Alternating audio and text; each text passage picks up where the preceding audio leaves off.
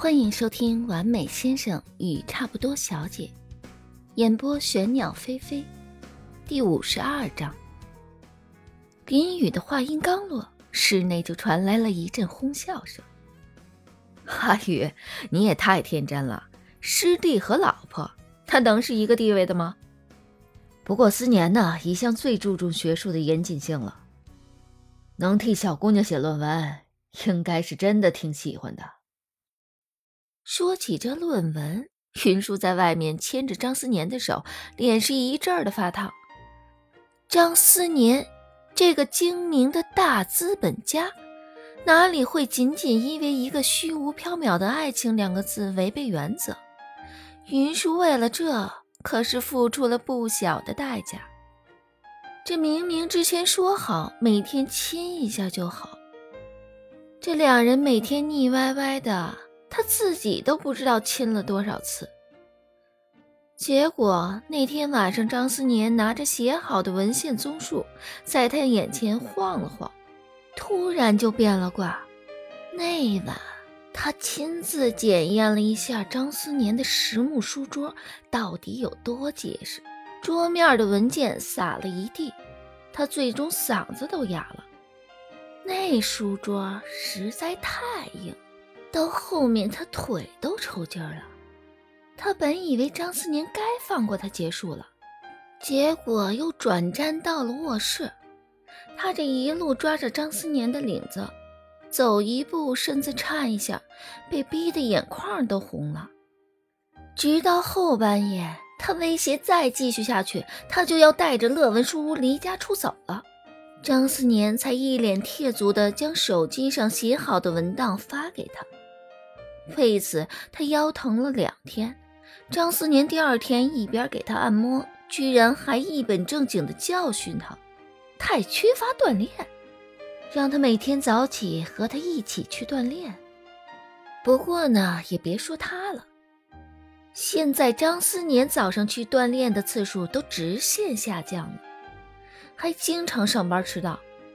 云舒想到自己那才写了一半的论文，摸了摸自己的腰。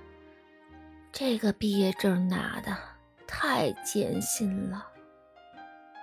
我们给张思年介绍这么多姑娘，倒是没有想到最后和这么小的一个姑娘在一起了。阿宇，今天你见了那姑娘怎么样啊？看起来年纪挺小，挺可爱的。现在想想，师兄挺禽兽的，这么小的姑娘也下得去手。林雨补充道。再和你们说个劲爆的，那姑娘可是上过张师兄的课。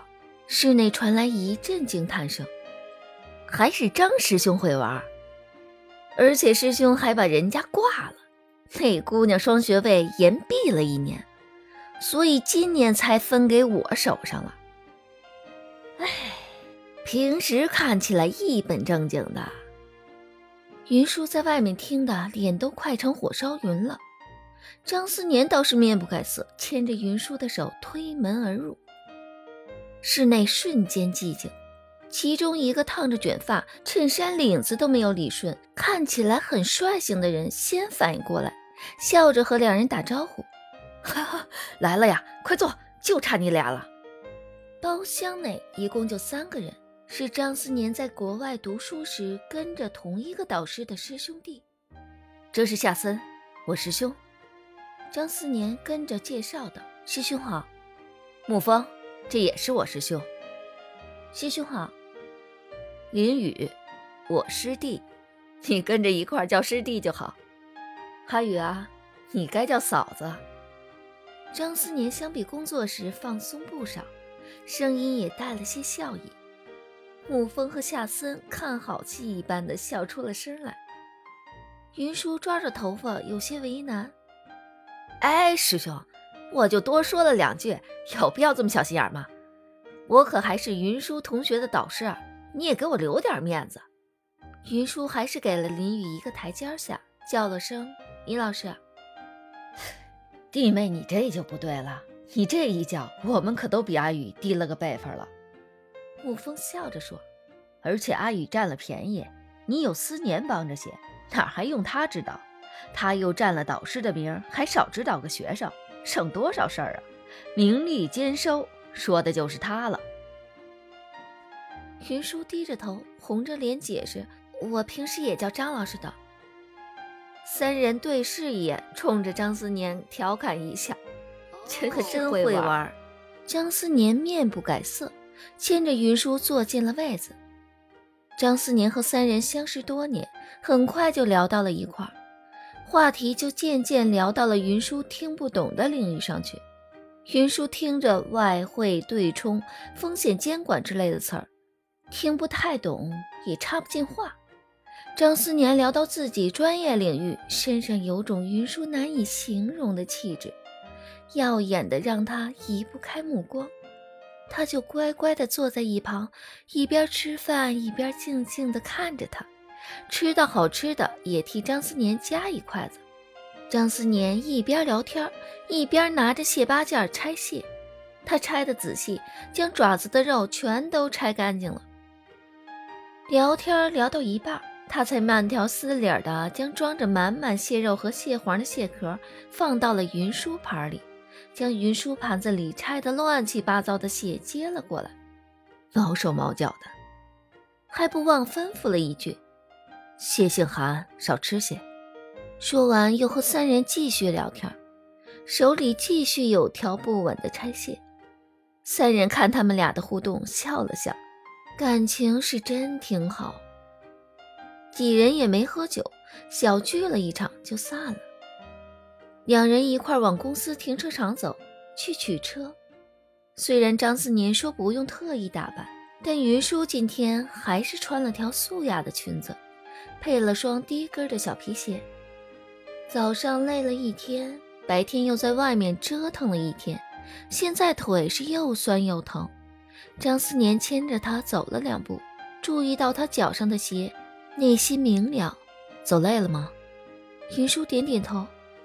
找个地方歇一会儿吧。不用了。张思年走到他跟前儿，修长的腿弯着蹲下来，上来吧，我背你。随着动作，衬衫勾勒出他没有一丝赘肉、劲瘦的腰身。云舒在他宽厚的肩背上趴下来，鼻息里传来张思年身上淡淡的古龙水的尾调。张思年的手勾着他的腿窝，直起身子来，每一步都走得很稳。初秋白天依旧燥热，到了晚上风却带着凉意。隔一个街区就是 S 市最繁华的外滩，仰头能看到万国建筑博览群里哥特式、罗马式、巴洛克式建筑屋顶璀璨的灯光。但一路之隔的这条街却安静的异常，偶尔有行人经过。昏黄的路灯下有细小的飞虫飞舞，灯光将两人的影子拉得很长很长。空气中安静的能听到两人的呼吸声。会觉得我们的话题无聊吗？云舒将头靠在张思年的脖颈间。怎么会？云舒觉得简单的三个字也许没有说服力，补充道：“你不也不会嫌弃我总是毛手毛脚吗？给你添麻烦。”张思年听他这么一说，轻笑出声来，声音又低又沉，带着磁性的尾音，在寂静的街道里，甚至带了些回音。有时候给你收拾烂摊子，还是会觉得有些麻烦的。张思年笑着逗他：“嘿，你。”云舒有些不满地捶了下他的背：“别乱动，安分些。”张思年怕他掉下来，掂了掂，将他背稳。云舒有些不满地去抓他的腰，在他背上闹成一团。张思年只好笑着妥协：“ 是是是，一点都不嫌弃，谁都没有我们家小朋友可爱。”两人闹了一阵，又安静下来。张思年背着云舒，静静的往回走。张先生，你在想什么呢？云舒一边问，一边不老实的用指尖缠着他的头发。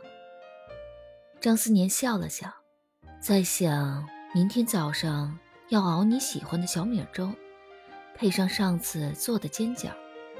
客厅里最好再给乐文书屋添一个小毯子。明天早点开会，争取早些下班，晚上还得看着你把论文写了。你要是不认真写呢，就继续把你按在书桌上。提起书桌，云舒又羞又恼地用鞋尖踢了张思年一脚。张思年轻哼一声，他又得意地晃了晃脑袋，笑着伏在他背上。明明说的都是流水账一样的内容，他却觉得温暖的不行，连空气里都带着甜意。我爱你，云舒环着张思年的脖子，吻他的侧脸，在他耳边低声道：“最最最最爱你了。”